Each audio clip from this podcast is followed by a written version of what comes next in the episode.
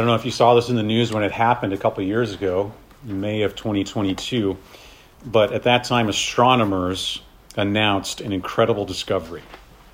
They claimed that they had pierced through the veil of darkness and dust in our galaxy and had seen and taken a picture of the first picture of what's called a supermassive black hole. Now, we call it a black hole, of course, because the gravitational pull of a black hole is so great that it can even suck in light.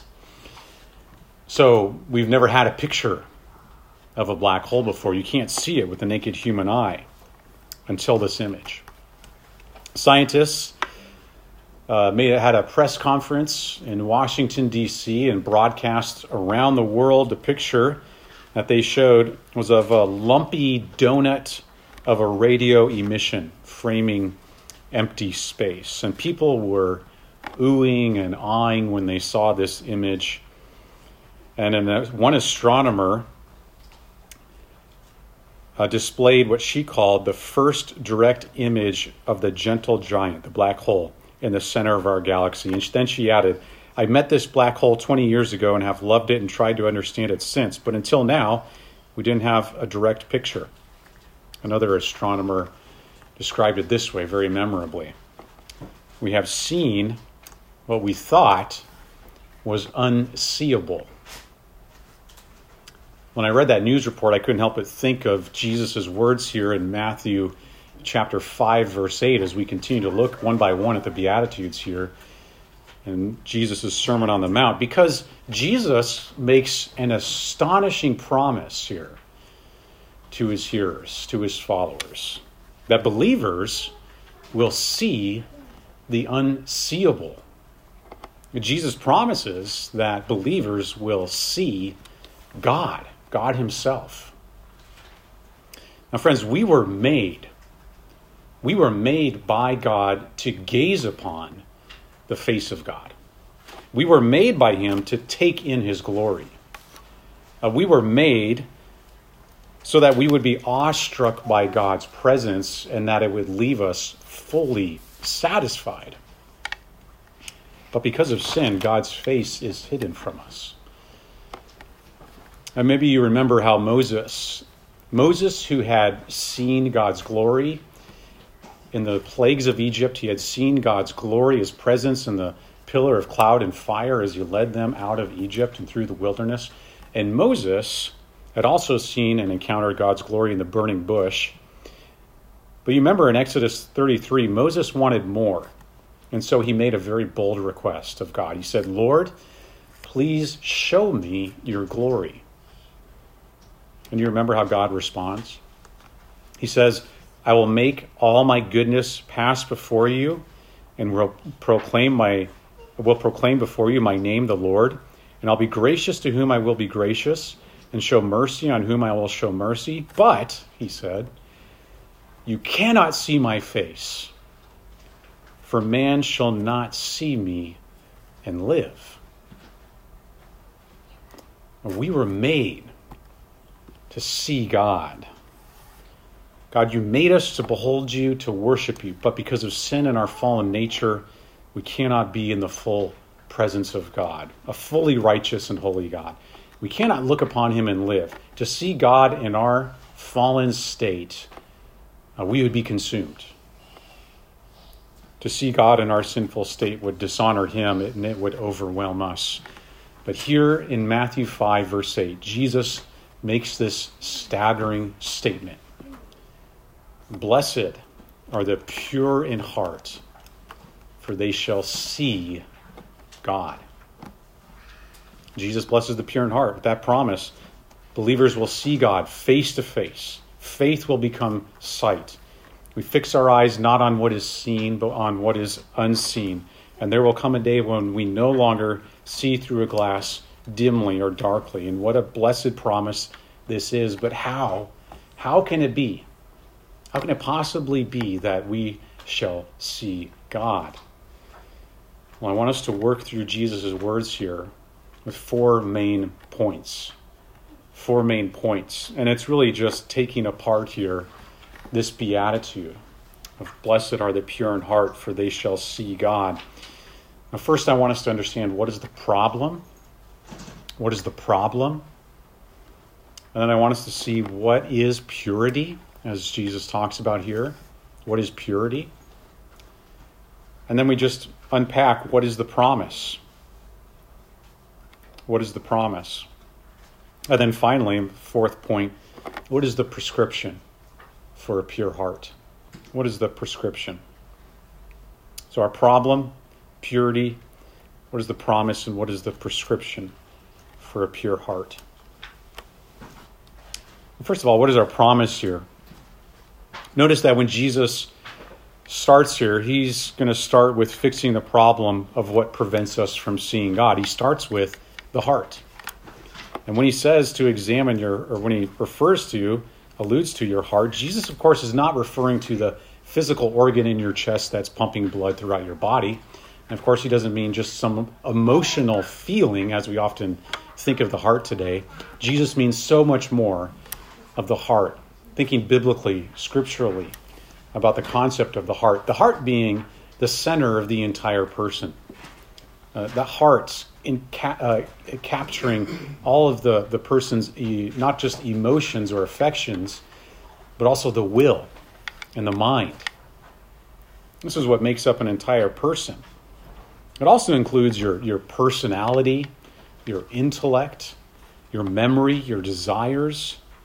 The heart is the, the center of your physical, your mental, emotional, and even, and of course, your spiritual life.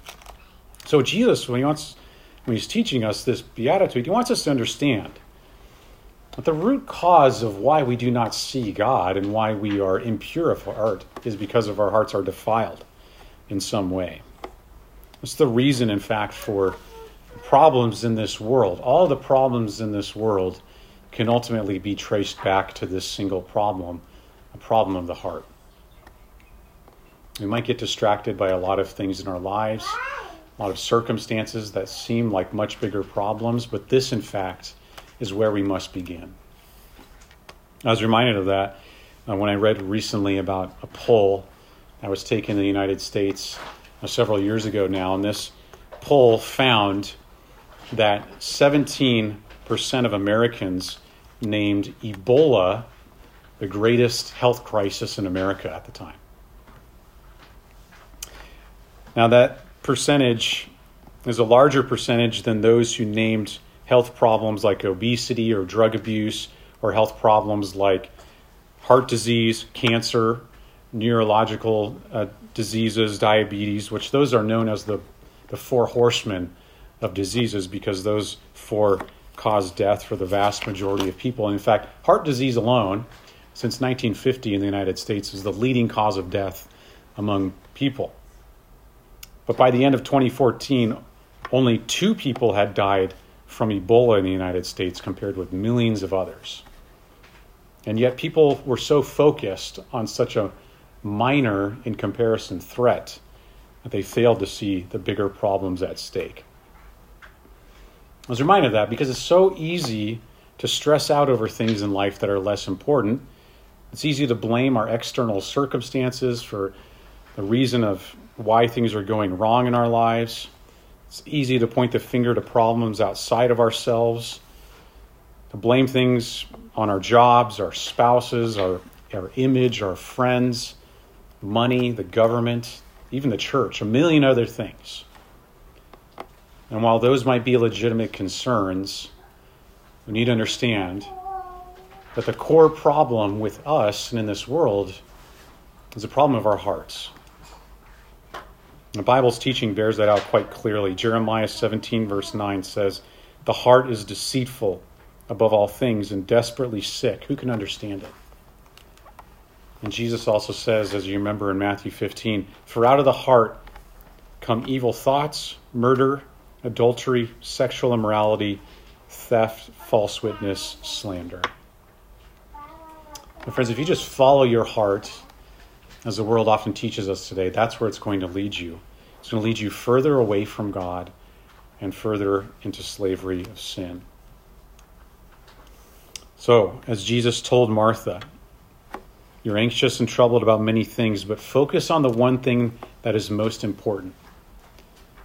So, when life's problems are stressing us out, when you're looking to point the finger, we would all do well to remember Jesus' words to Martha. Focused on what's the most important thing, which is the heart. We need to understand that that is where the fallen condition of human beings starts. But the first thing I want to point out here is our problem the problem of the heart. But secondly, what is purity here? When Jesus talks about blessed are the pure in heart, what does it mean by pure? So our hearts are not pure. And Jesus notes here, or excuse me, commentators note here how Jesus is likely referring to Psalm 24, verses 3 and 4. Because there the psalmist asks, the psalmist prays, Who shall ascend the hill of the Lord, and who shall stand in his holy place? he who has clean hands and a pure heart. That is, someone who does not lift up his soul to what is false and does not swear deceitfully. So, what does Jesus mean by purity here? I think there's two aspects to what's going on when Jesus talks about purity here. Purity, first of all, is single mindedness. It's a single mindedness. Uh, Bible scholars point out here that there are three words for pure in the New Testament. And the word that's used for pure here is the word katharos. And katharos is generally used to describe something that is unmixed or undiluted. So, for example, wine that has not been diluted with water can be described as katharos. It may not be the best wine, uh, it might taste like vinegar, but it is pure wine in the sense that it's not mixed or diluted with something else. That's the thrust of the meaning here when Jesus is talking about pure.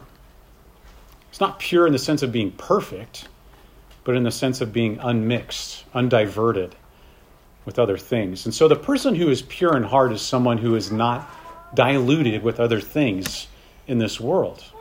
A person who's pure in heart is not divided and distracted uh, with other idols or with worshiping other things. A person who is pure in heart is singly given over to God. To be pure in heart, in one sense, is just to give their our entire uh, souls and lives over to God. That's why it is a single-minded devotion to God. Perhaps one of the greatest examples of this is the Apostle Paul. Right? Paul was a man who, after Jesus in, intervened in his life, was singly dedicated to his Lord for the rest of his earthly life. In fact, you remember what Paul says about his life, his life motto, as it were. Philippians 3, for example, Paul says, But one thing, one thing I do, forgetting what lies behind, straining forward to what lies ahead. I press on toward the goal for the prize of the upward call of God in Christ Jesus. Or, as he says in 2 Corinthians 5, verse 9, we make it our aim, we make it our goal, our purpose, our driving force in life to please him, to please Christ. That's the single minded.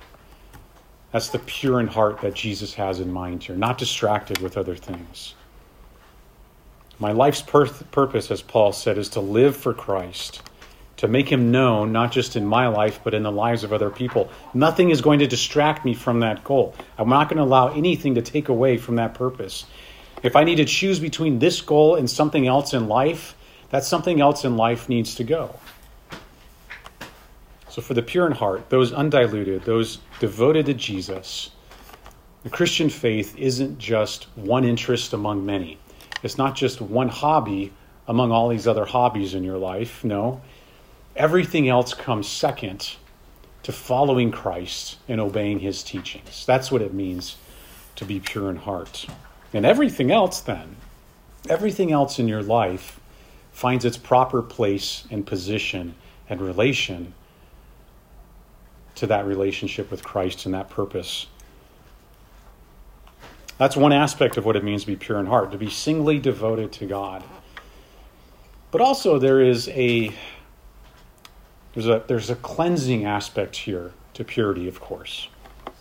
You know, being washed, washed of defilement.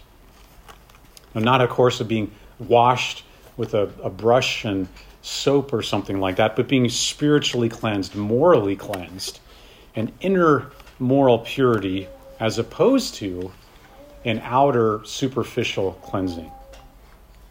And the Old Testament prophets, uh, they foresaw a day when God would cleanse his people, cleanse their hearts.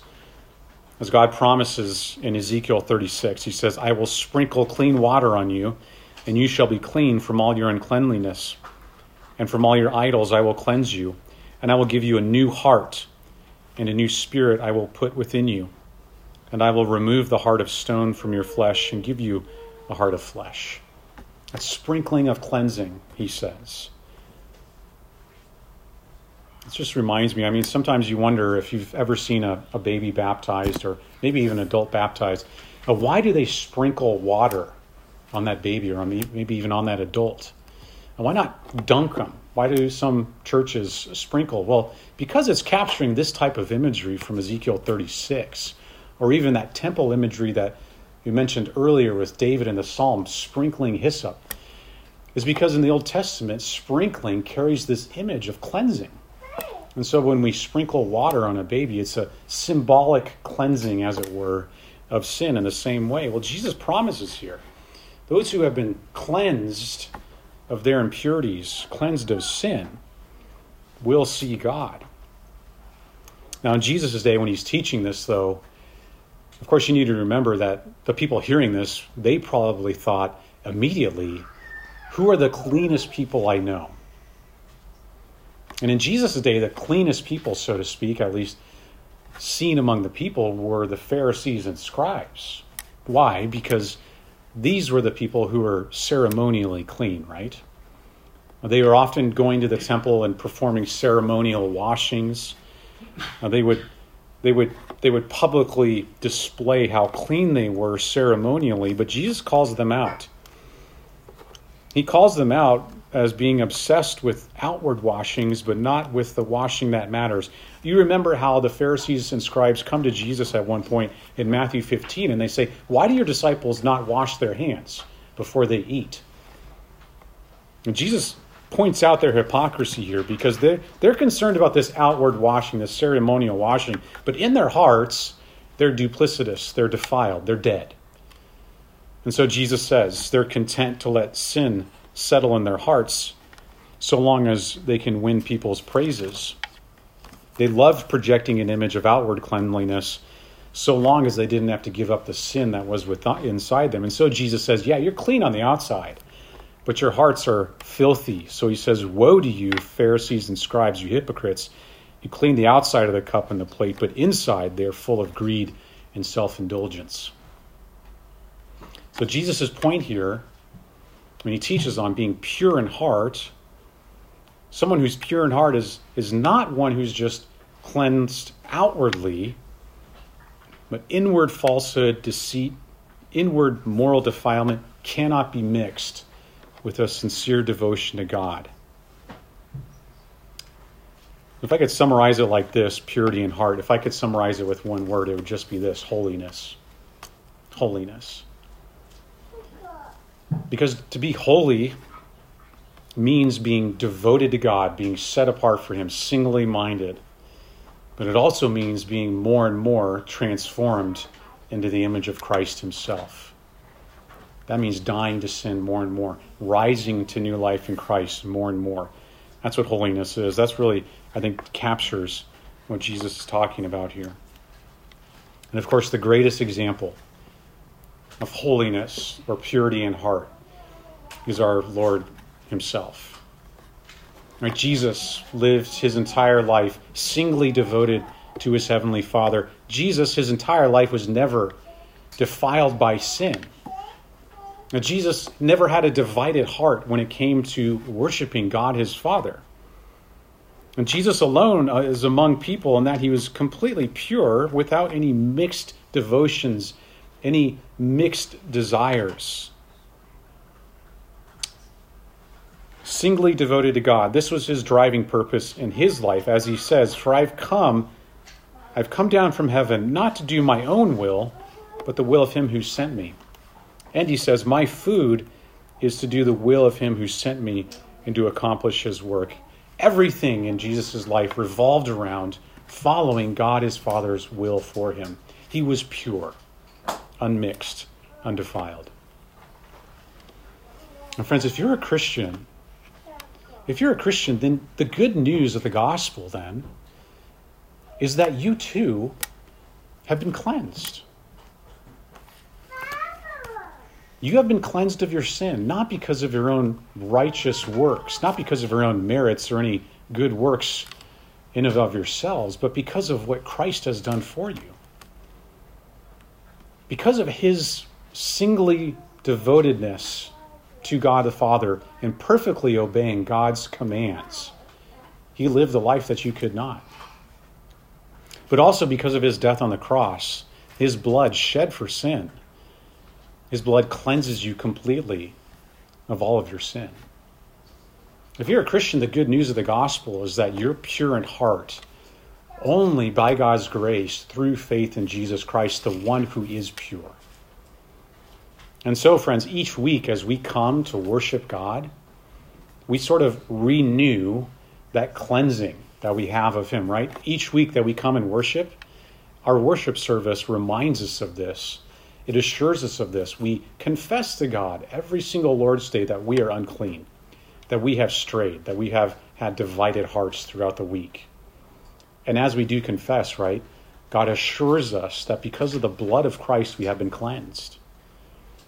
We are free from the slavery to sin. And we are given a new mandate to live, to renew our devotion to Him, to give our hearts to Him once again asking for the Spirit's help once again this week, to be nourished with the sacraments so that God's grace would help us more and more to become holy. This is what we do each week. Each week we are asking God to make us more and more pure in heart. And friends, the only way that we can do that is by falling on God's grace and mercy in Jesus Christ, by putting our trust in Him. And look at this promise here it's the third thing that I want us to see here. So we understand what the problem is, we understand what purity is here, Jesus is talking about. We also want to understand the great promise that Christ holds out for us in this beatitude. All of these beatitudes, right, are given such beautiful promises. And Jesus says here, For the pure in heart, they shall see God. And of course, just like in each of these beatitudes, this promise comes with both a, a now fulfillment and a future fulfillment. Blessed are the pure in heart, for they shall see God now, today, in your lives today. I don't know if you've ever thought about that. Can we take in the full, awesome glory of God now? No, of course not. Because we are still sinners this side of heaven. We're still tainted by sin. But, but you can still see God today in other ways in your life. And you can see God in the world around you if you have these eyes of faith, if you have been, your eyes have been spiritually healed, as it were. The pure in heart can see God all around you in your life. You think just first of all spiritually in your spiritual life. You see God, if you're a Christian, you see God in a different way than you couldn't have before you were a Christian. You know, just take, for example, Scripture, God's Word, the Bible before you're a Christian, this is just another ancient book. You know, maybe it's got some good moral characters in there, it's got some wise sayings. But when you're a Christian, your heart has changed. You can see God in His Word. Now His Word is living and breathing, it is active. You change your life based on God's Word because you see God and you hear Him teaching you, guiding you. Now you base your whole life on His Word. But you see God in many other ways in your Christian life, in your spiritual life. Prayer becomes a lifeline for you. The church becomes your family. The sacraments are not just bread and wine, they are spiritual food and drink for you. You see all these things in a different way when your heart is transformed. But not only that, you also see all of creation differently, don't you? I mean, we call sometimes creation God's book to reveal himself. We have his holy word, but we also have the word of creation that speaks to us of who God is. And when you're a Christian, you can take in the glory of God in creation. He reveals himself, right? When you see a majestic mountain peak or a beautiful sunrise, as a Christian, you see God's handiwork in this, right? Because as the Bible says, He laid out the foundations of the earth, He rolled out the heavens like a garment. You can take that in and see God and His hand. But also, but also, as a Christian, your heart is transformed. You see God, you also see Him, His sovereign hand in your entire life. You can see that there are no accidents in your life. If you're a Christian, your heart is transformed, you understand there are no mistakes when it comes to God's plan in your life. Every single time you encounter a difficulty or a trial, you can believe and trust that it is for your good and it's for God's glory. You may not understand it at the time, it may be difficult to grapple with, but the pure in heart do not need to have any anxiety over life's circumstances because you're singly devoted to God and you have eyes of faith to see that He's in total control. Those are eyes to see now, friends. Now, we don't have to wait in some sense to see God now. But there is, of course, there is, of course, a future seeing yet to come. That's the sight of God's glory, of course, and the new heavens and the new earth when Christ comes again. We can't see God's face right now. No one on this side of heaven can see God and live, as God's word says. Because 1 Timothy 6 says God dwells in inapproachable light. Even Moses, who's described as a friend of God, even Moses, who saw God's glory in the pillar of cloud and fire, the burning bush, even Moses only caught a sight of God's backside.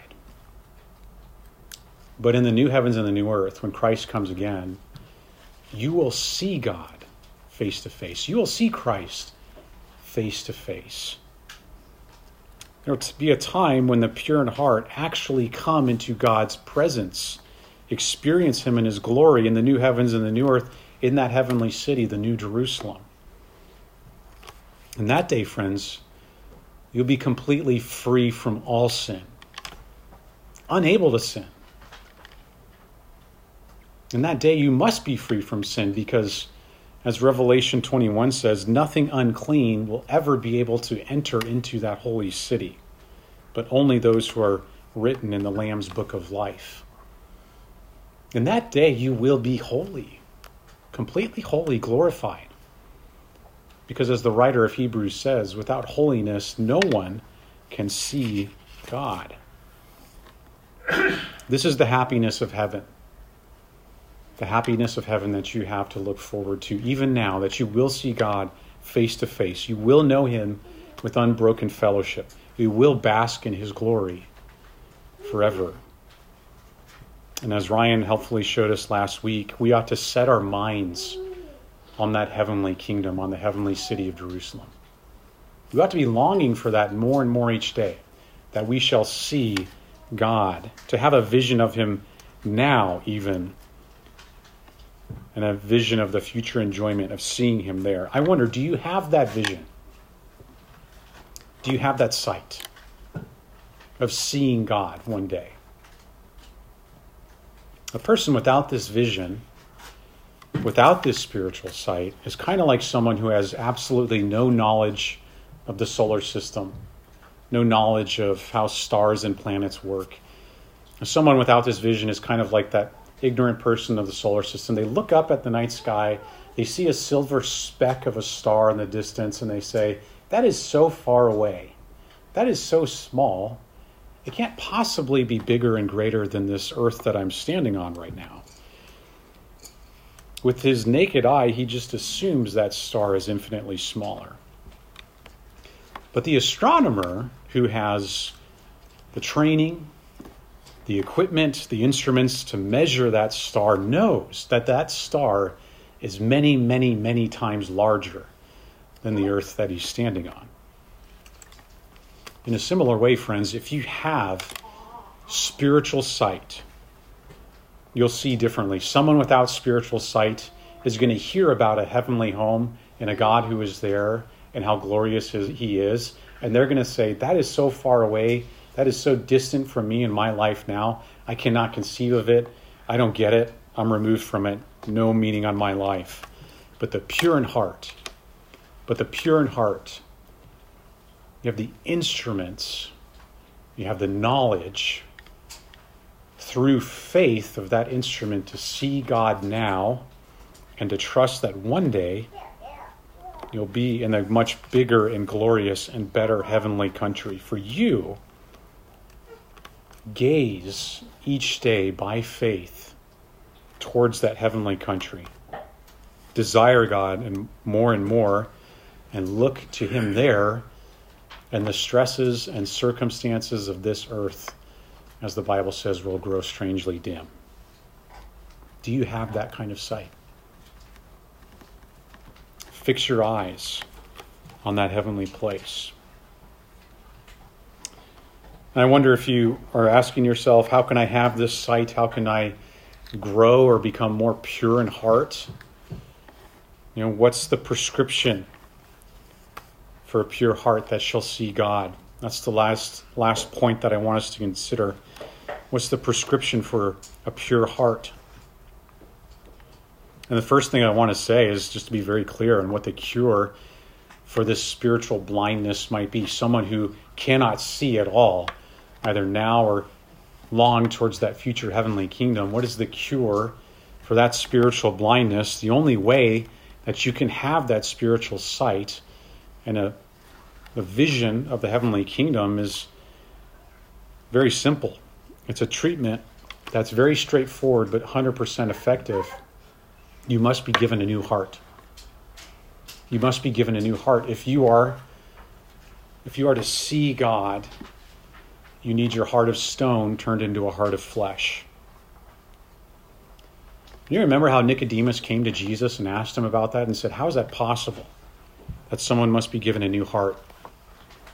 And Jesus told Nicodemus this He said, That which is born of the flesh is flesh, that which is born of spirit is spirit.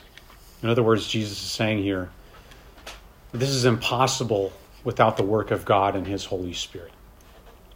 The only way that you can be given a new heart is through the miracle of new life that the Holy Spirit works within you. Spiritual blindness is only cured by the Holy Spirit bringing new life to us.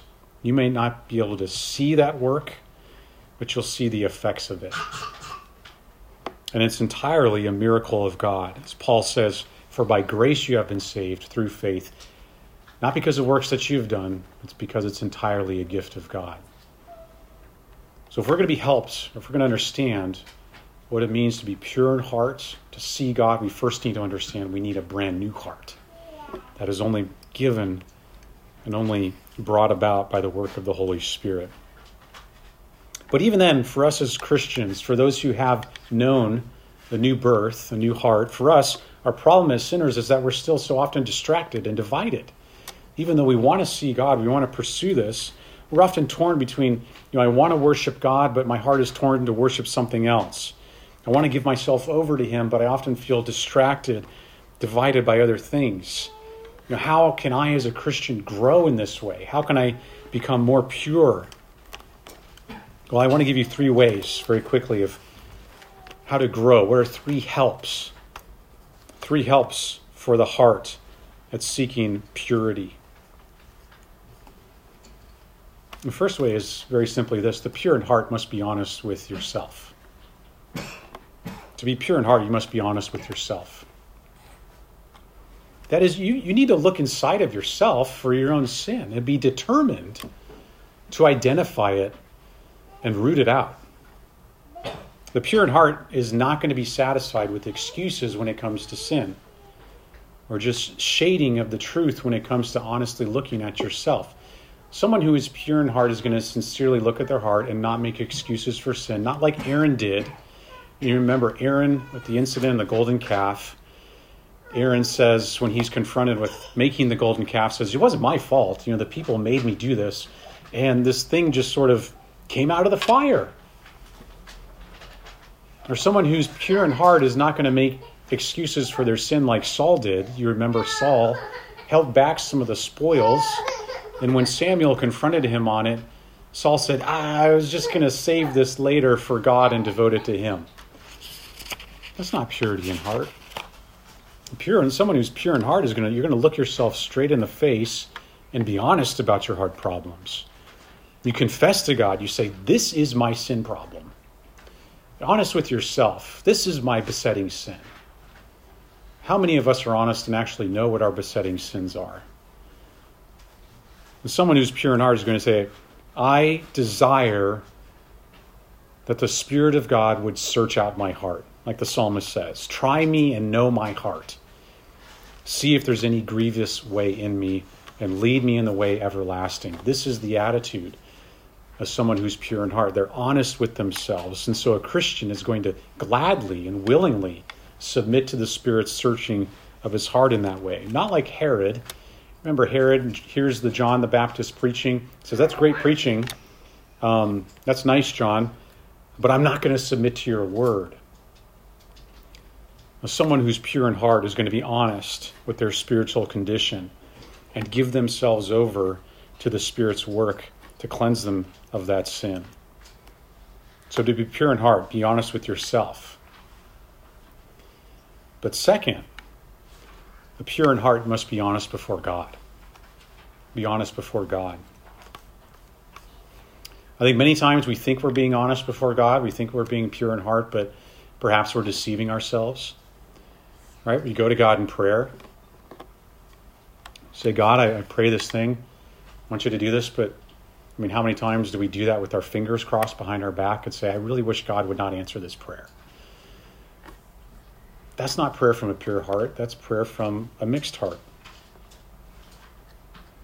Or someone who prays to God maybe once about a spiritual matter, a very serious spiritual matter at the time, but then quickly forgets about it, never prays it again. That's not a that's not a pure heart.